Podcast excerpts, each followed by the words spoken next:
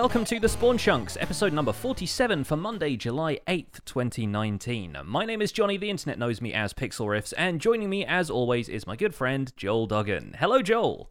Hello, and happy birthday to my sister, Andrea, who does not listen to this podcast at all. But you have to take the opportunity. On board. My sister listens to this podcast. Why doesn't yours? Does she? Yeah, occasionally she does. She says she listens to it when she goes for a run sometimes because it's something that she can just kind of like zone out to and have some voices in her head without having to concentrate too hard on it. Nice. Yeah, I tease my sister because she used to listen to the Citadel Cafe, my other podcast, and she doesn't anymore because she's getting married and she is going to be stepmom to a 6-year-old. And so I asked Kaylee, the 6-year-old, one time, it's like, so do you like Minecraft? She's like, I don't really think I know what that is. And then she said, she decided after I told her, but it's like, no, I don't really like Minecraft. And I tease Kaylee now. It's like, do you like Minecraft? She's like, no. And I just look at her go, yet. And I look at my sister like, you don't listen to my podcast about Minecraft yet. Yes. Yeah, no, it's... Kaylee's just a little bit young, but I think when she gets older, because she loves Lego. And yeah. I think there's going to be and she also gets frustrated with rules. While she obeys rules when they're in place, she also very much wants to do her own thing. Mm-hmm. Like Kaylee she will listen to you if she's somehow decided that she's come up with that idea herself. So her parents have to try to convince her that the thing that they want her to do was her idea, because then it's no problem. If Kaylee thinks it's her idea, she's on board. And that kind of environment with, you know, there are no rules, no holds barred. I can do whatever I want. I can see her being very interested in. Oh yeah, when it comes to Minecraft. Give her 5 years, she'll be breaking bedrock like a pro. It'll happen. Believe me. It'll happen. Well, speaking of people that are interested, we have a milestone to announce here on the podcast. The Spawn Chunks has now passed 100,000 downloads. Hey, that is cumulative. Applause, ticker tape falls, everyone would cheer. Yay. Kaboom! That is, of course, cumulative over the last almost year and 47 episodes all combined. So that is phenomenal.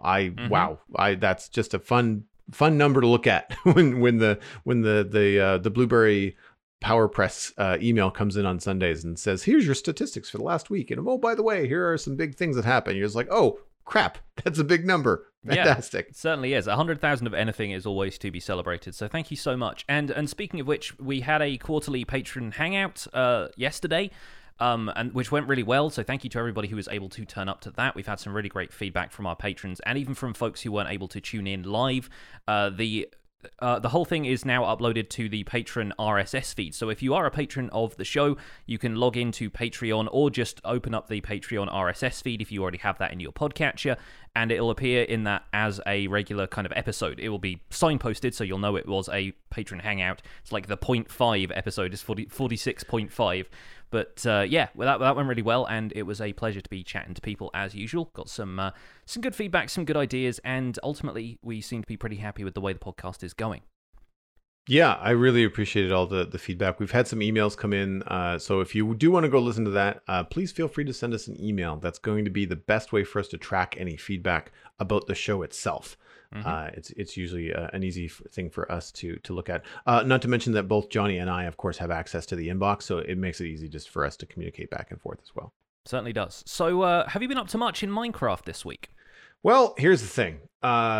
And this is going to tie into, I think, a lot of what we're talking about later in the show, but it has been unbearably warm in Halifax over the weekend, which is normally my time for Minecraft.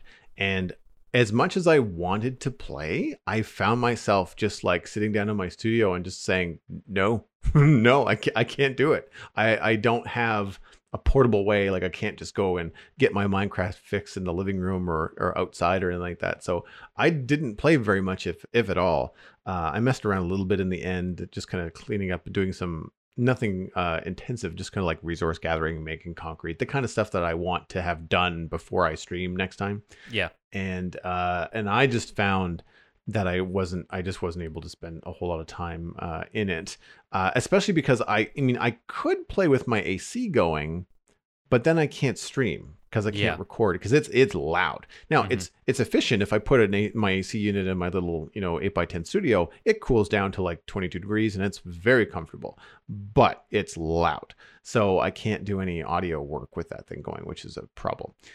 So that's kind of where I was. Now I did take some time during the week to edit my latest Let's Play episode and put that up on YouTube.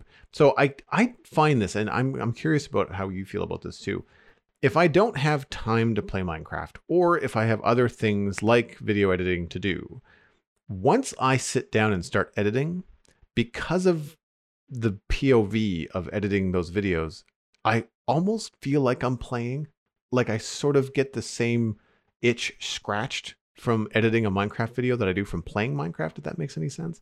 Yeah, I can see that. It's not necessarily something that I share because I'm very much aware of like, okay, I've got to edit this and the deadline is there and everything, and I just kind of have to power through it. But yeah, if you, especially if you've got an editing setup that has quite a large sort of section dedicated to the footage, I can see that being a thing where you're kind of you've got tunnel vision on the footage itself, and it kind of feels like you're in it in a way, and that's a good sign because it means your videos are kind of immersive for anybody watching as well. Yeah, I hope so. And this particular set of videos, it was a lot of hurdles. So I actually ended up spending a long time editing what ended up only being like a 15-minute video. Now, part of that was an entire edit session of like 2 hours one night that I had to trash the next day because it just didn't work. I had lost some of it because what I do is I download the clips from Twitch, not the clips, but the actual full streams. Yeah. And then I cut them up. Now, I generally can find points where I've mentioned something or I'll remember, oh, right, at the beginning of this part or at the end of this part or in the middle, this is where I did a bit of a spiel. So this is going to make good content for YouTube. But in these particular streams of building the stuff over the void in the end, there was a lot of quiet time, a lot of just like chit chat with the chat room as opposed to like big kind of conversations. Yeah. So in one part of the video, it's like, I must have done like 6 or 8 or 12 edits and I'm only in like 2 minutes in. It's like, oh gosh, like these clips are like 45 seconds long at most. So it got better as time went on and I moved on to different parts of the build, but I found it very, very challenging. There was also a technical difficulty bit where I feel like my stream was chopped into 2 videos when normally it's 1. And right, yeah. I remember Twitch being problematic for some people. So at some point there must have been some sort of internet hiccup on Twitch's end because I never stopped streaming. The stream never... I never had to restart the stream. Nothing crashed on my end, but some people had to refresh the Twitch page. So I ended up downloading 2 different videos. And of course they cut out a key part of what I wanted to say. Yeah. So then I had to try to piece 2 different videos that were recorded in 2 different times, like the 28th and the 30th or the 1st or something. And then I had to mix clips in the wrong order to make an episode that makes sense. So they were not in the right chronological order. Believe it or not, I've done that a couple of times with my stuff. I'll start a sentence and I'll kind of fluff a line halfway through, and it's not like it's scripted or anything, but I want to explain things concisely because I'm making tutorials. Right. And then I'll start another sentence where I thought I could probably pick up and continue the same idea, but then the edit point just doesn't work, and it feels like you have to kind of chop everything up and have it in a different order in order for any of it to make sense, for the context to be consistent. And yeah, it's tough doing those edits. So you have my sympathy, especially if it's a Twitch problem, not not any particular fault of your own. It's just like the connection dropped or whatever for whatever reason. And I use the same setup for streaming that I do podcasting. So the audio is pretty on par, but I've not been able to really master editing in my own audio fixes to my YouTube videos in the same way that I can edit a podcast, where I can say, oh, I screwed up this word, or I got the website wrong, and so I'm going to pop in and I'm going to say the website. Sure. Or what happens for me a lot is I'll have a long conversation on the Citadel Cafe, and during my outro, I'm tired and I slur important information, like I don't speak clearly. So then I'll pop back in and I'll say it. And I can do that seamlessly.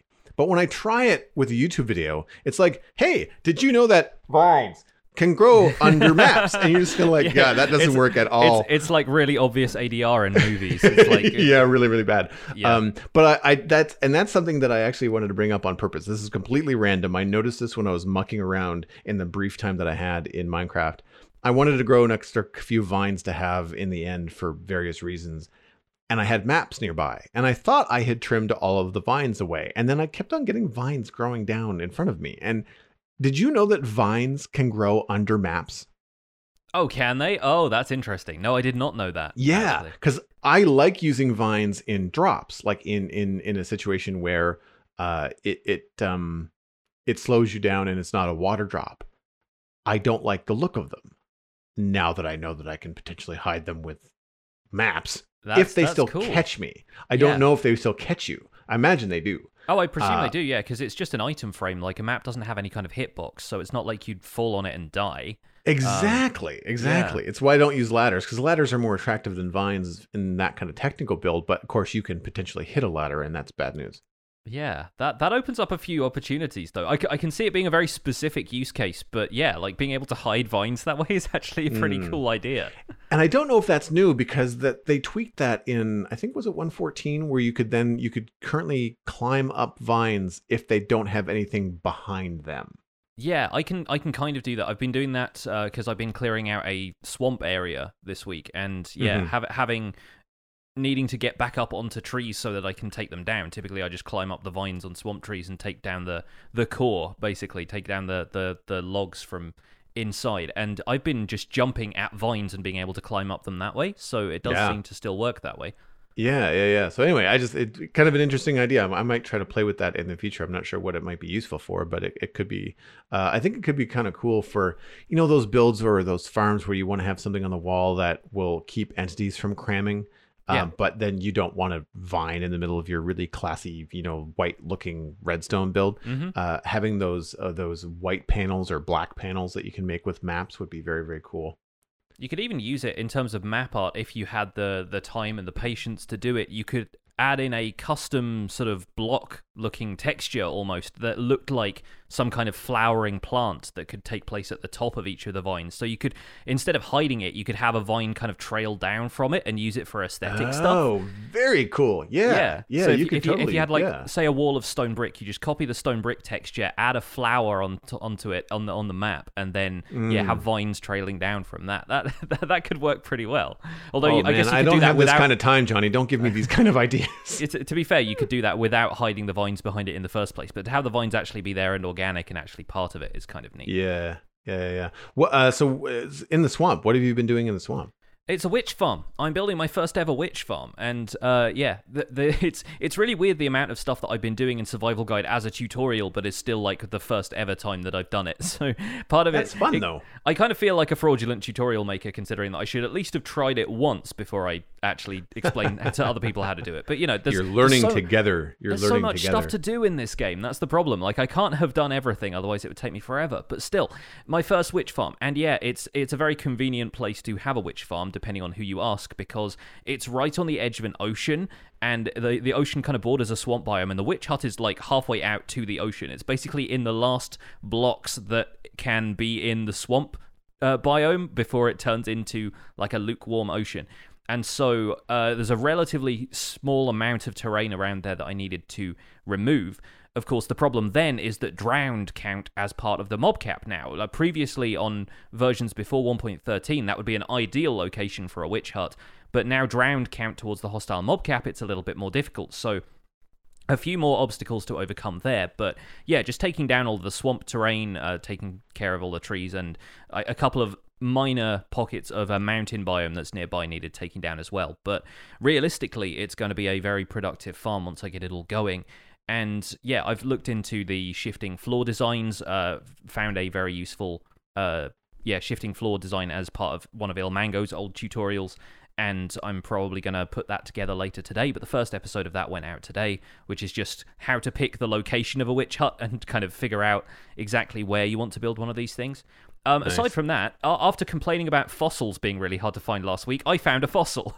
Although it was actually a case of going out and hunting for it. But since then, I have been inundated with people who either didn't know fossils were a thing or found theirs completely by accident and thought it was really easy to find them. But if you are going out with the intent to find a fossil, it is still quite difficult. Luckily, I was able to find it on a stream. We just went exploring in a desert. I found an abandoned mine shaft that opened out into a ravine. In the middle of this ravine, above a massive lake of lava, was a fossil, and so I've turned that into an archaeological dig site kind of setup in my world now, which I want to do more with. I want to go back and build like more of an encampment around there and actually make it look like there's an expedition instead of just one lone person who's put together all of this machinery and furniture. But yeah, I think cool. It's turning into quite an interesting project, and I'm just happy that I found one because people have asked me about them for ages, and I've just gone, well, I don't know where. Like, I could be start an episode and say, right, we're going out to find a fossil today, and then just play all day and still not find one, which is kind of, it's one of the few things that in Minecraft you don't have a guaranteed way of running into it, really. So I just sort of maximized the chance that I would find one and got lucky from there.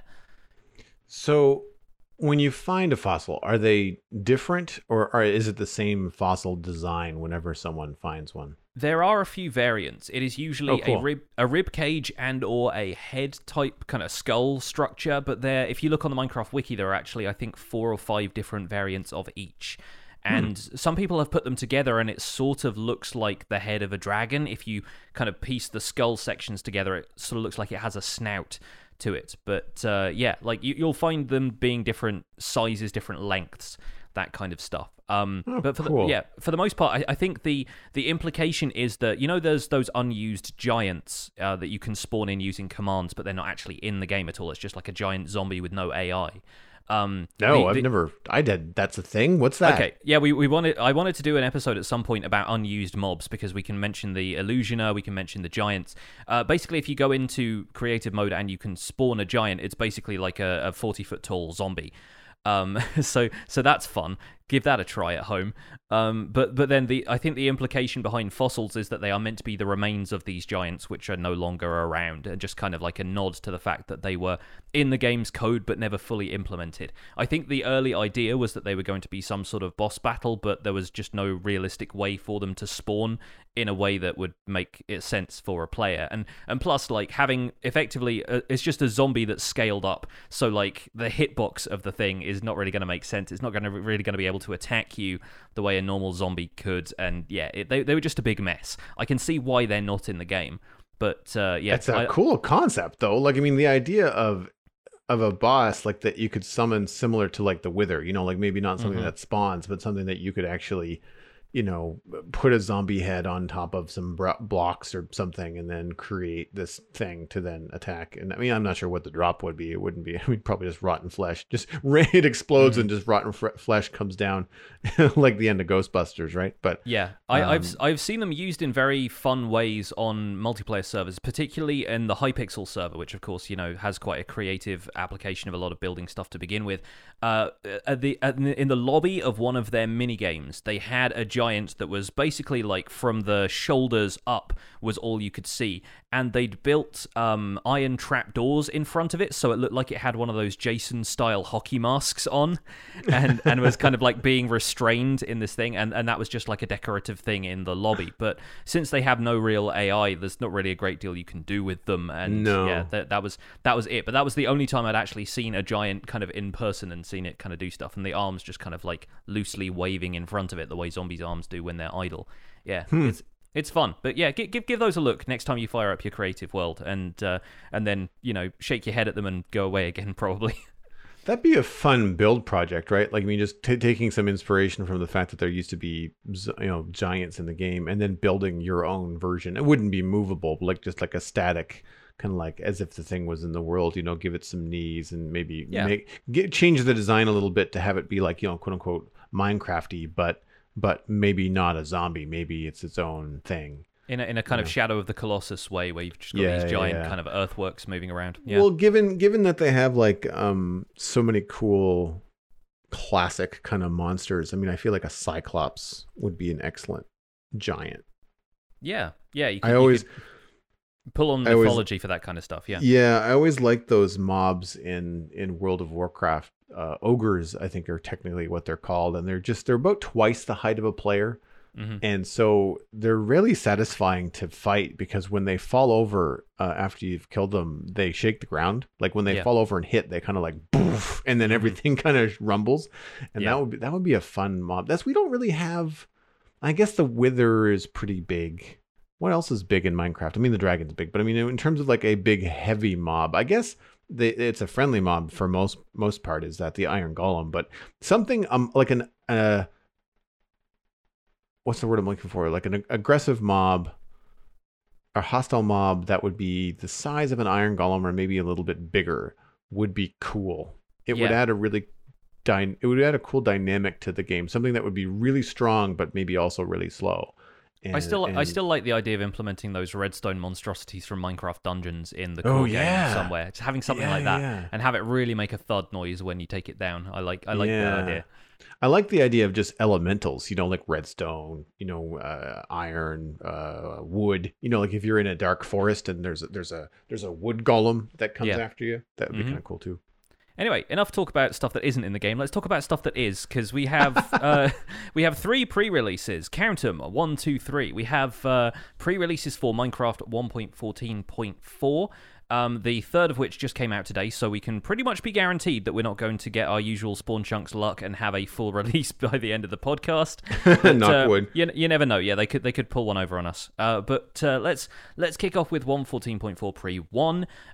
We have a few changes in here which are worth noting. For a start, suspicious stew made from poppies now gives night vision instead of speed, and I can't remember if another one gives speed, because there's a couple of those effects that double up, but I think it doesn't give... I don't think there's anything else that gives you speed, which is kind of strange. And I wonder if existing suspicious stew, that I've actually made a whole bunch of it already, would revert to giving you night vision, or if it would still give you speed. And I wonder why they've changed that. I wonder if it's something to do with PvP, maybe.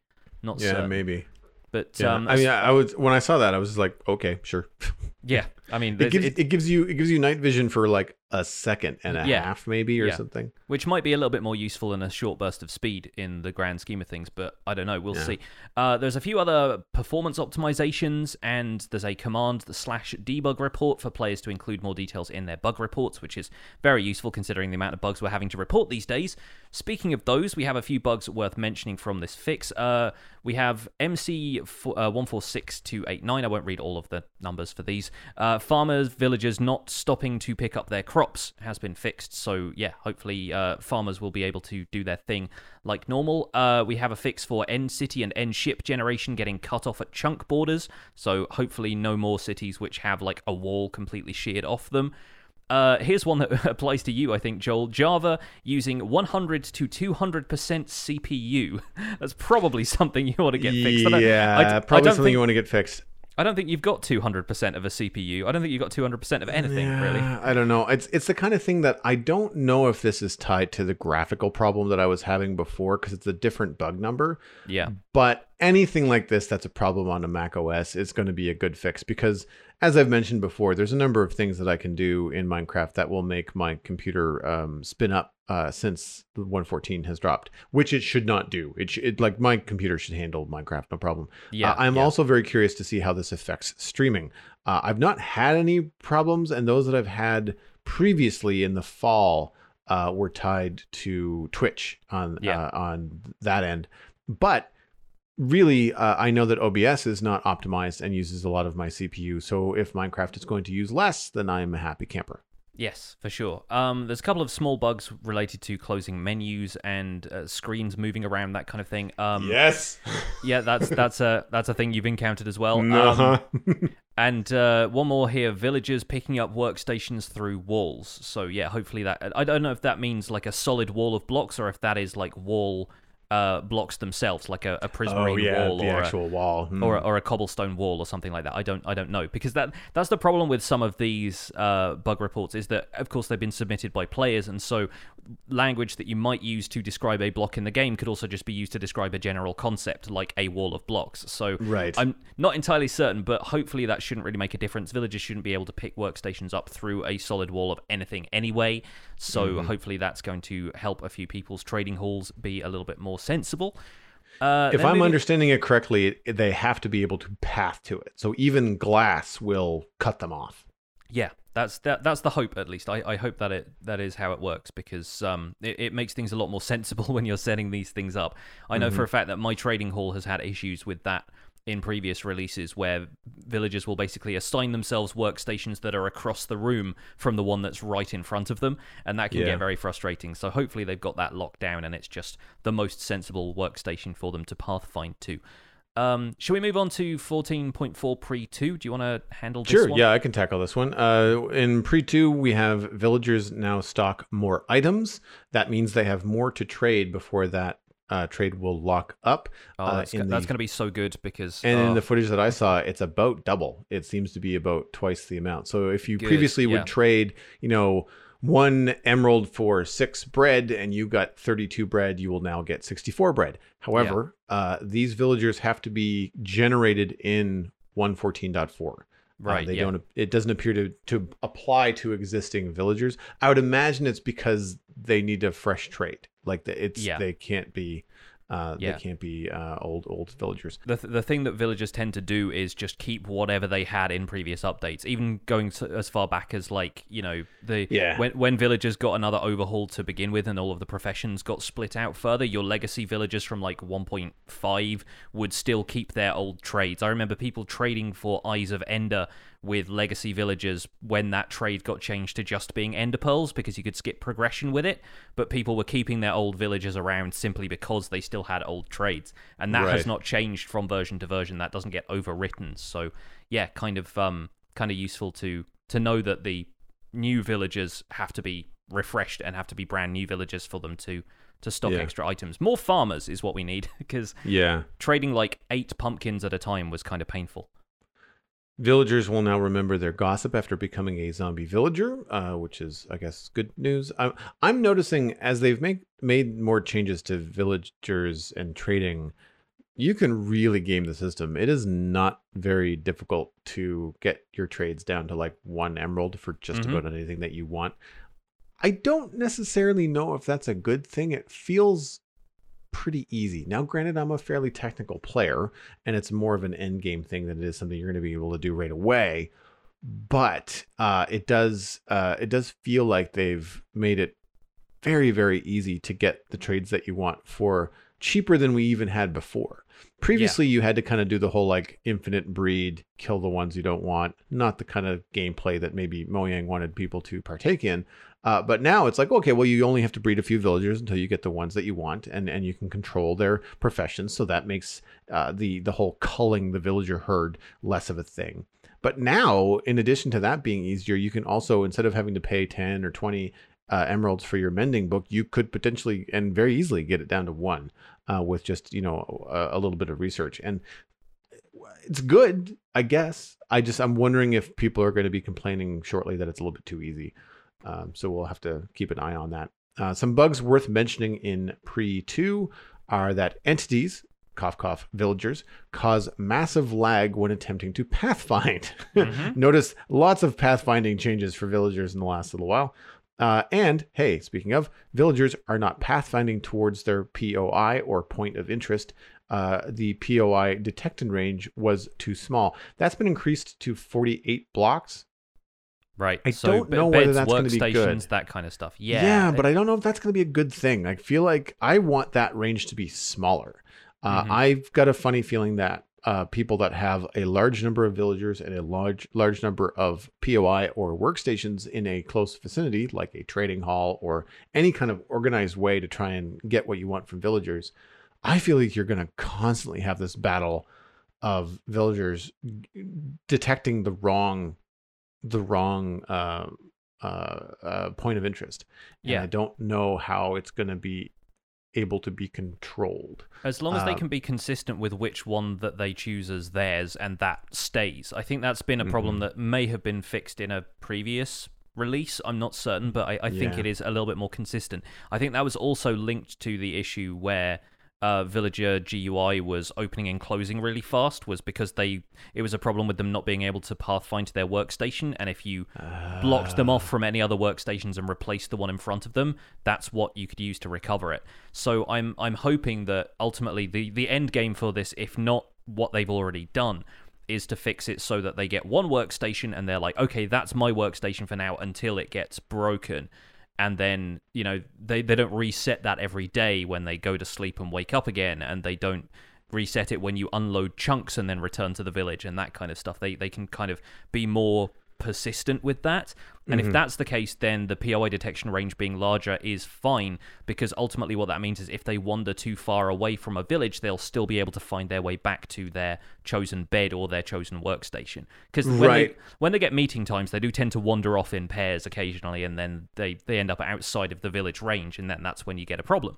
Yeah, and one of the things that I noticed, again, we brought this up last week, but I do tend to watch Cubfan and Exumavoid when new snapshot stuff comes out, and Cubfan noticed that the villager will not wander farther than 48 blocks away from the point of interest. So in their wandering phase, not only do they have a detection range for the point of interest, but they also have a limit on their wander, so that they don't leave the range of the village. And I would imagine the village...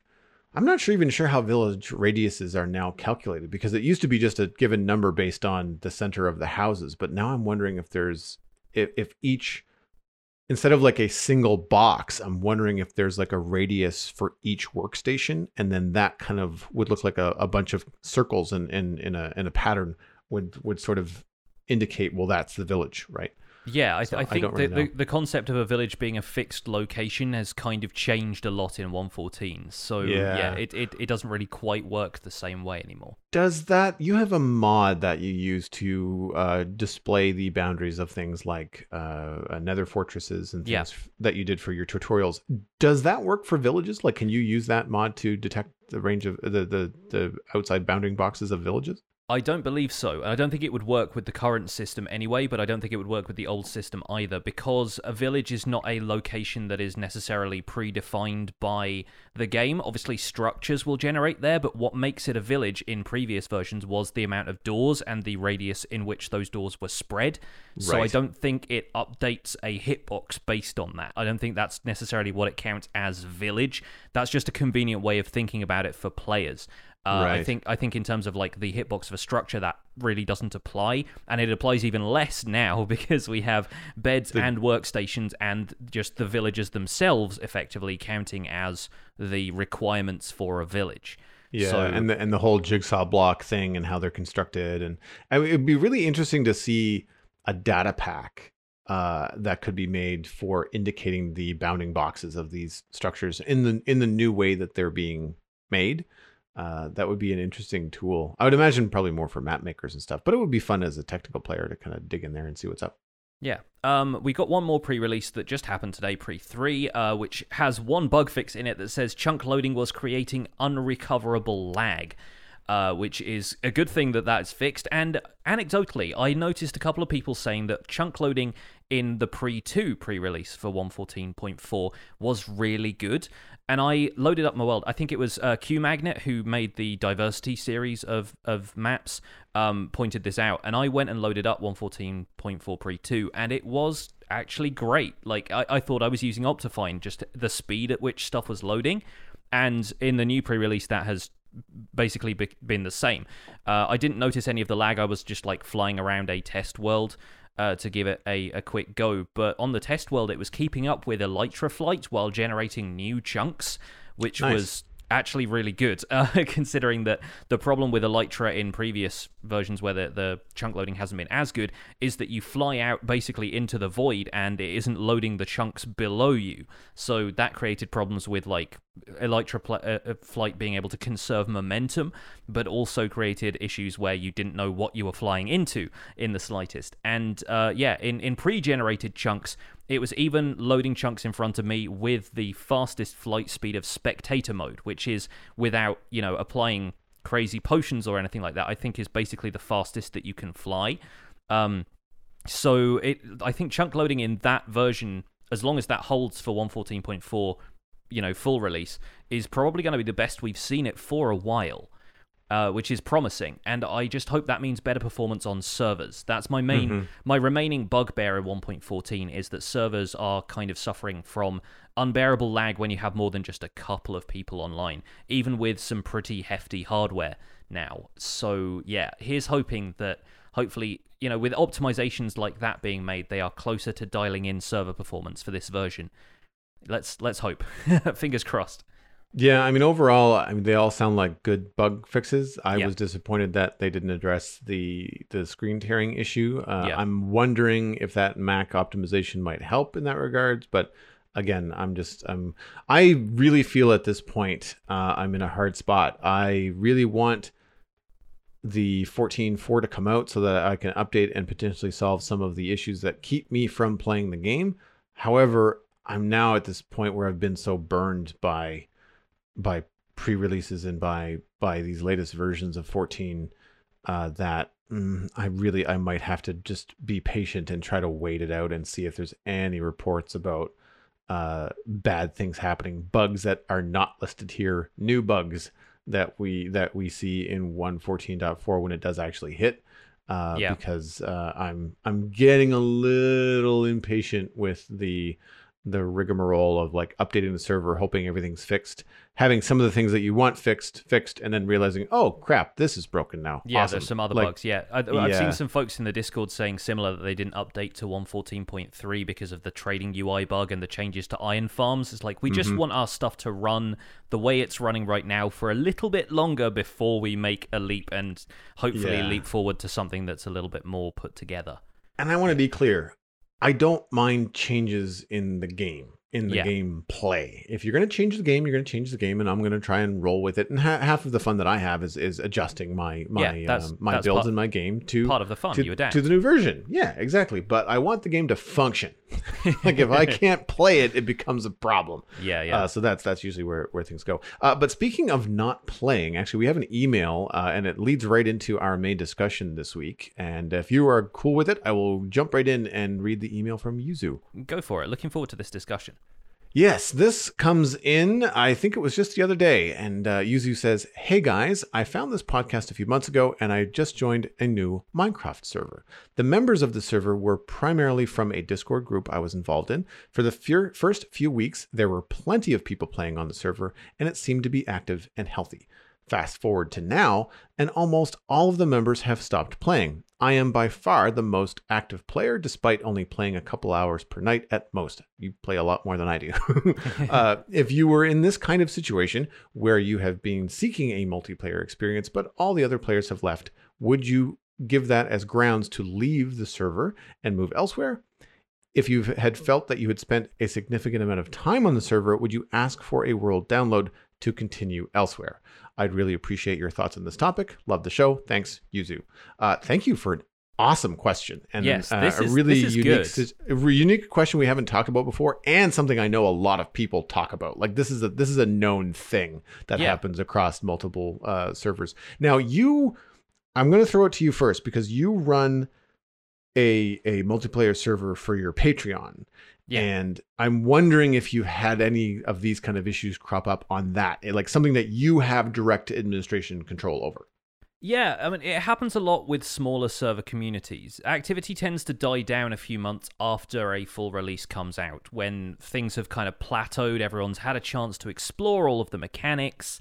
And sometimes people just get busy, sometimes they just get burnt out on playing Minecraft in general. And burnout is something that I think we've touched on briefly in the past.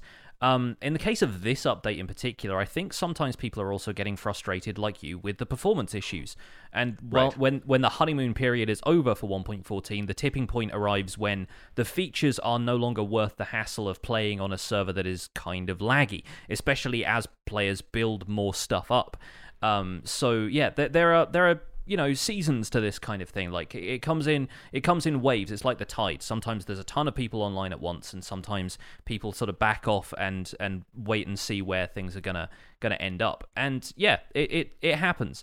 I think part of the problem with the overall appearance of Minecraft servers is that the main examples we have of stuff like this are content creator servers, where effectively it is the player's job to stay on the server and continue making videos. And so everybody gets the impression that a healthy Minecraft server is one where everybody is playing around the clock, basically. Folks like Hermitcraft, for example, when nobody who has, you know, a semblance of a normal life, in giant quotes here, because this is my normal life as well now. Nobody typically dedicates that amount of time to Minecraft. I mean, a couple of hours a night, as Yuzu was saying, is fairly standard, I would say, for some people. But for some people, that's also a huge time commitment. You're talking about, right, like a parent maybe who is looking after their kids but is also really excited about the latest Minecraft release. They might be playing a couple of hours a night at first, but then after a while, it becomes more and more likely that they can't justify spending that amount of time versus, you know, taking care of their family and so forth. And yeah, as for whether this constitutes like a reason to leave the server and move elsewhere, it's not something I've had a significant amount of people like drop out of my Patreon supporters because they're like, the server isn't really active anymore, I'm not feeling it. That has happened in the past, and it's something that I respect. And I think it's something that if you are there to have a multiplayer experience in the first place, if like the whole reason you've joined this server is for it to be with other people, then yeah, it might be time to move on.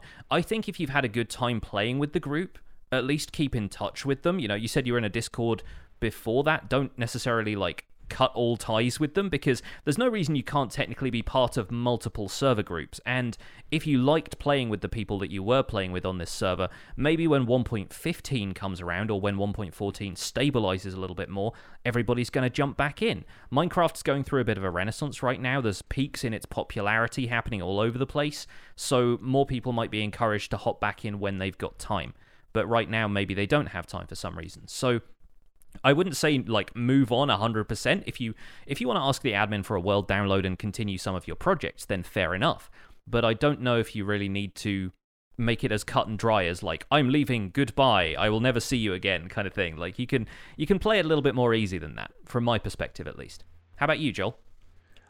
I think the bottom line is that you want the time that you put into the game to be fun. Yeah. And it doesn't, I don't know if it's not fun anymore, but it certainly sounds frustrating. Yuzu sounds frustrated as opposed to maybe not having fun. But you know, if there's another active multiplayer server that has a better track record, like, you know, lesson learned before you, if you want to have the multiplayer experience and you want to leave this server and join a new one, maybe do a little bit of digging and see, like, how long has this been up? How consistent do people play? Are there any peaks and valleys? In terms of player engagement, then you can look at that and maybe think about that before you decide to join a new one. I can also appreciate the amount of time that you have put into and probably, you know, done a lot of really cool projects on this particular server. And since you're the only one playing, to take your email at face value, it's going to feel an awful lot like your world. It's going to feel an awful lot like your builds and stuff like that in your server, even though it's not technically. So I think if you decided that you didn't want to do multiplayer anymore, you wanted to play single player and continue to have fun building in this particular world and not have to deal with the potential server lag and performance issues, then I think asking for a copy to use for your own purposes in a single player environment are perfectly acceptable. Yeah, it's a little bit stickier if you wanted to ask for a copy of the world to then do another multiplayer experience. Like, if you wanted to take a copy, do your own server, this is just an example, and invite other people that you think would play more to then play on that world, just so that you don't lose your progress, then that's something that might take a little bit more convincing with the people that run the server. However, I mean, it's just a game. It's just a Minecraft server. It's not like you're going to be making money. You know, it's not like you're taking this content and selling it. You're just going to go play with people that want to play as the people right now that don't seem to want to play. Yeah, and there may be some cool appeal there where if you do manage to get a copy of the world and you have talked about it with the community and they're cool with you doing a multiplayer experience with it and going forward with that, then that world has already got the backbone. Like, you're not inviting people to come in and play it at ground zero, which, I mean, for me personally, I wouldn't be interested. Like, if someone says, hey, I have a brand new empty world, you want to come in and join it? I'd be just like, I don't have the time. I don't have the time to start at ground zero. I would be considered, you know, I consider joining something that would be you know, end game already and that there's a lot of resources available and I can jump in and just start to build with whatever I want. Like that could be fun. But it's an interesting kind of conundrum. And I feel like I have experienced kind of like 50% of this with the Citadel. I am by far the person that plays the most on the server, followed closely by a couple of friends. There's probably about 10 people whitelisted on the Citadel, but I want to say 3 to 4 of us play consistently. Yeah. And people do come back. Like I've seen people pop in from time to time, that sort of thing. It all depends on their schedules. And like you said, you know, a couple people are parents, they've got families, that sort of thing. And so I never have any kind of false expectations of it being a very popular multiplayer server. Mm-hmm. I wanted to be able to play with friends when we wanted to play with friends, but for the most part, I'm quite content with doing it on my own. I do very much feel, now granted, I'm the admin, so technically I guess it's my server, but I do sort of feel in a lot of ways that portions of it are very much mine, you know, in that weird kind of ownership way that you feel about builds in Minecraft. Yeah. But playing on a multiplayer server gives me more to do.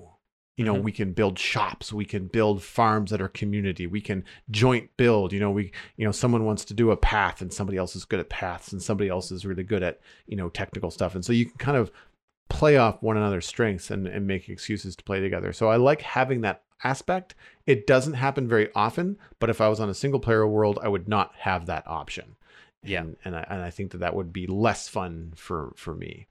Yeah, and if effectively you can play single player on a multiplayer server, like it's single player with the option of having people join you. You can try and, like, you know, gate yourself off from everybody else unless you want them to come and interact with you. But yeah, it ultimately just depends, like Joel says, how much fun you're getting out of it. And if you think you have another server lined up that could be more fun, I see no reason why you shouldn't move on if that's just what makes you happy. I don't think you're going to really burn any bridges with anybody if you're just like, you know what, I feel like playing Minecraft with people who are more into playing it regularly, so I'm just going to go over here and do my thing. I don't think that should be a problem for you. But yeah, hopefully not. Anyway, this has been a great topic to tie into our discussion for this week, which is going to be about kind of the summer attitude to Minecraft, I guess, because we are headed for summer. The weather, at least in the northern hemisphere, is getting warmer. Everyone is spending a little bit more time outside, and so maybe people are inside less and playing games less. And you picked out the email and you kind of decided we should spin it out into this topic. So what have you got to add to that? Well, I do notice that there's a bit of the summer lulls happening, and that's LULL, not LOL for people that are used to internet speak. I'm glad you brought up the hemisphere thing. I mistakenly was thinking about this very much from the northern hemisphere attitude, as opposed to all the people in Australia that are spending a lot more time inside right now because it's cold for them. Anyway, cold for them is about normal for us in Canada. But yeah, I mean, I think it's one of these weird things that I'm still struggling, especially as a new content creator, relatively speaking, as far as like the life of Minecraft and how long people have been doing this kind of stuff. People in the summertime are inside less. They're generally playing games less unless it's very rainy, or they are traveling entirely and just don't have access to games or platforms where they can even watch things like Let's Plays. You know, if you don't have a good mobile plan and you're traveling with your family, then, you know, watching stuff on your phone is not going to be ideal. Ironically, though, I also know that as far as the, you know, wider audience of Minecraft audience being young, summer holiday and Christmas holiday are also peak times for things like viewing videos on YouTube. Now, Pixlriffs, you can correct me if I'm off on that. No, I'm pretty sure that's accurate. Definitely, like, Christmas is always the time when everyone ups their game, and I think the summer holidays are a bit more of a marathon than the sprint Christmas tends to be. But I think, yeah, you tend to get a lot more people actively viewing stuff because they've got a lot more free time. You've got kids who are, yeah, off school, and they've got minimal amounts of homework to do over the summer holiday, and they can just relax and do their thing. But typically, with younger kids especially, they're not part of a Minecraft server. So I think it still kind of applies that, you know, the adults or the kind of the folks who are a little bit older and want to spend their summer doing stuff and traveling and that kind of stuff are going to be less active on servers, and then kids who are more likely to play maybe on public multiplayer servers. Like I've noticed the folks on Hypixel say that perhaps just because of the increase in Minecraft's popularity lately, but they've been seeing record numbers of people playing their games now.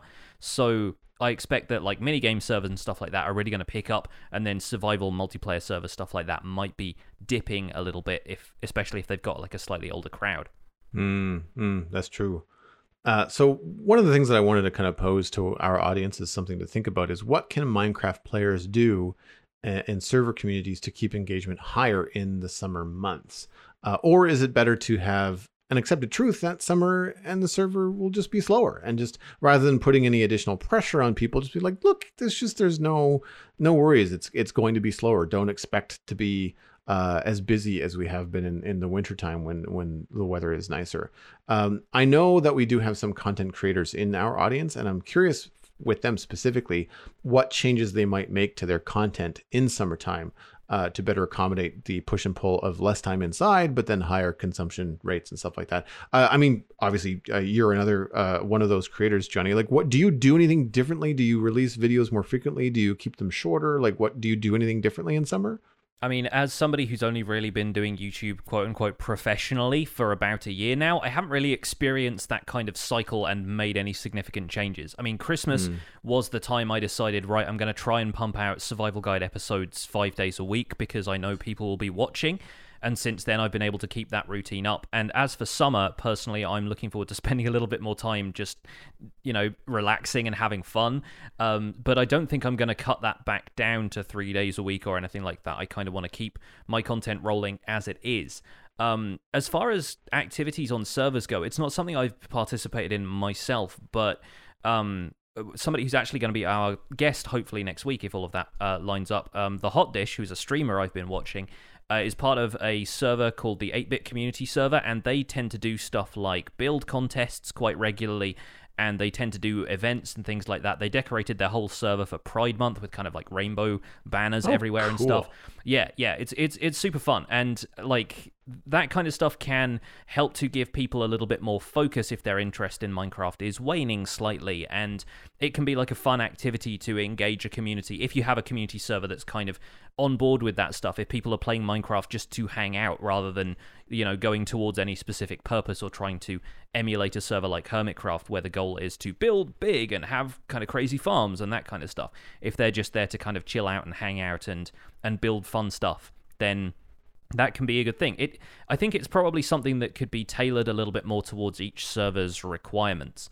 But they spend a lot of time, you know, interacting with the community on their server, and it's fun to see little stuff like that popping up. So if you can decorate your server for a holiday or for summer, if you can have more kind of beachy stuff around, or there was a thing we used to do on the Decidedly Vanilla server where we would make the daylight cycle longer using command blocks, and instead of having the usual day-night cycle, we would pause the sun when it came up and then have it like artificially move game ticks along using a command block on a redstone clock.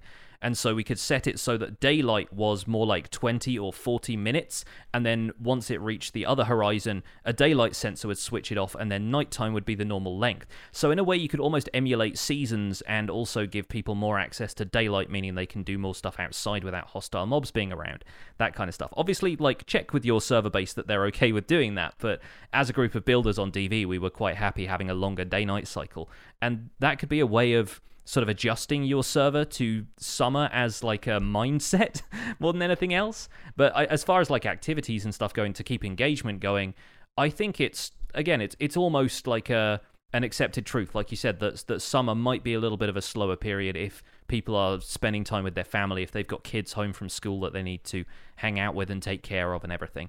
So yeah, there are different approaches, I suppose.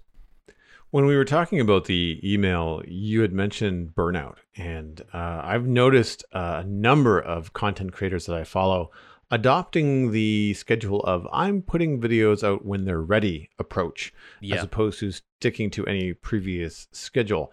I think in some ways that has to do with the fact that a lot of multiplayer servers, especially those that are putting out or populated by content creators, are in a long haul. Like, they started fresh servers with 1.13, but many did not reset with 1.14. And so this particular, session of play has gone on for months and months and months and months, almost a year, as a matter of fact.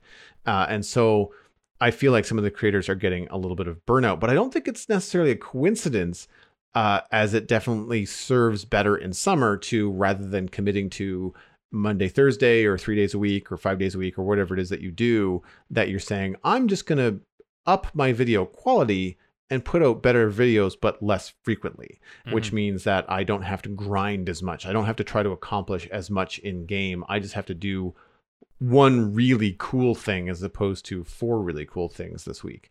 Yeah, because it also means a little bit more time without like having to close the windows and put on hot and heavy headphones and that kind of stuff, because like working in a warm environment, especially in the UK where we don't have air conditioning installed as standard, we're just not used to it, having hot environments to record in is miserable. And so like having to deal with that kind of stuff on a daily basis, it grinds you down a little bit and makes you feel fatigued. So I think a lot of people's approach to content creation during summer tends to be like, let me take care of myself a little bit more and not have to force myself into a recording routine where I'm putting out content constantly, because that allows me to spend a little bit more time with the windows open. And even if I'm playing and making progress in the game, I'm not recording stuff, because that involves like an acoustically dead environment, and that's not something I can do and have cool airflow. Yeah.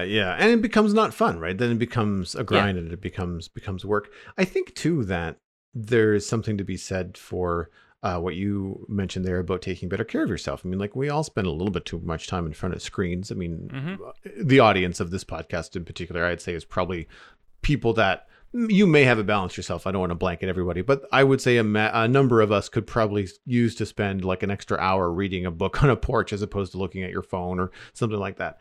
And I think that it's interesting to see this trend kind of pushing forward of putting videos out when they're ready. I'm noticing it, and I'm not complaining, because I like the videos as they're coming, but I'm noticing that I'm struggling to find stuff to watch on YouTube. Whereas before I would have just like a couple videos from a couple of my favorite creators a couple times a week, so that every breakfast I would have something to watch. I wouldn't really have to go looking for much. Yeah. But now I have other video archives and other series of things from these creators that I like, that I could go looking and watching. The problem is that for me personally, the set-top box that I have, the interface for YouTube is terrible. So you only get to see like 10 or 20 videos at a time. So if you're deep diving someone's archive, it doesn't remember your spot. It's not like Netflix. So then you have to go and like search through 500 videos to find out where you left off at video 247. That alone takes a couple minutes. And it sounds silly, but like we're just so used to having content at our fingertips that when you have to go through a very cumbersome UI to get what you want, it's like, whatever, I'll just go do something else.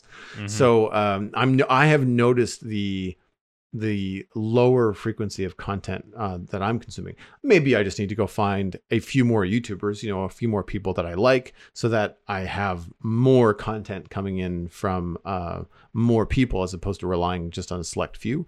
But in that regard, I'm happy that some of the people that I follow that are artists like me and are content creators, like you and I, are taking time with their families and are taking time to sit back, maybe reset a little bit and enjoy the game, as opposed to, succumbing to the insatiable appetite of YouTube. I think it's a dangerous slope, to realize that for the most part, well, granted, there's a lot of advertising revenues and other things that people can make money for. You're putting these videos out for free. Like, generally, the people that are watching your YouTube videos don't have to pay for them.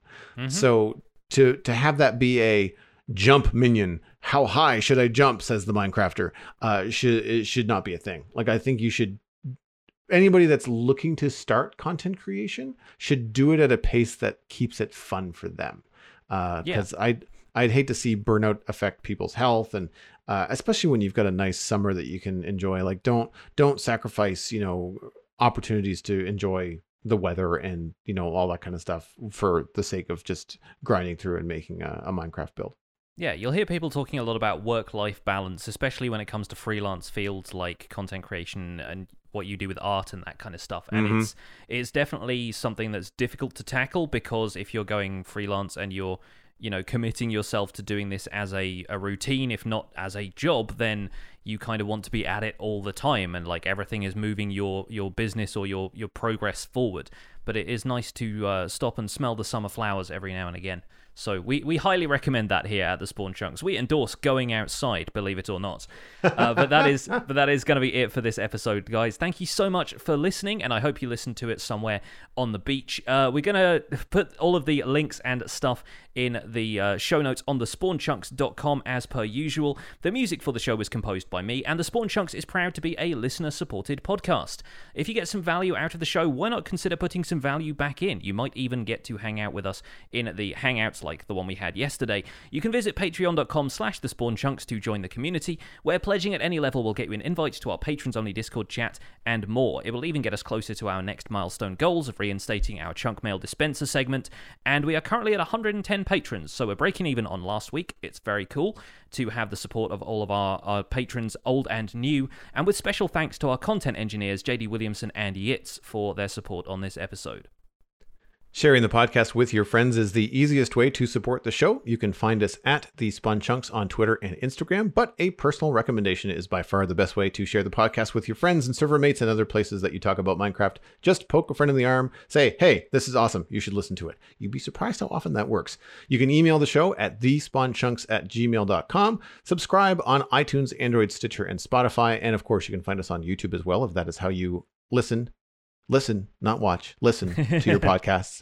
The RSS feed is linked on the spawnchunks.com, and the patron-only RSS feed that we mentioned at the top of the show is available on the Patreon page. That is the only place where you can listen to the Render Distance, the extended version of the podcast, and our most recent quarterly hangout if you are a patron.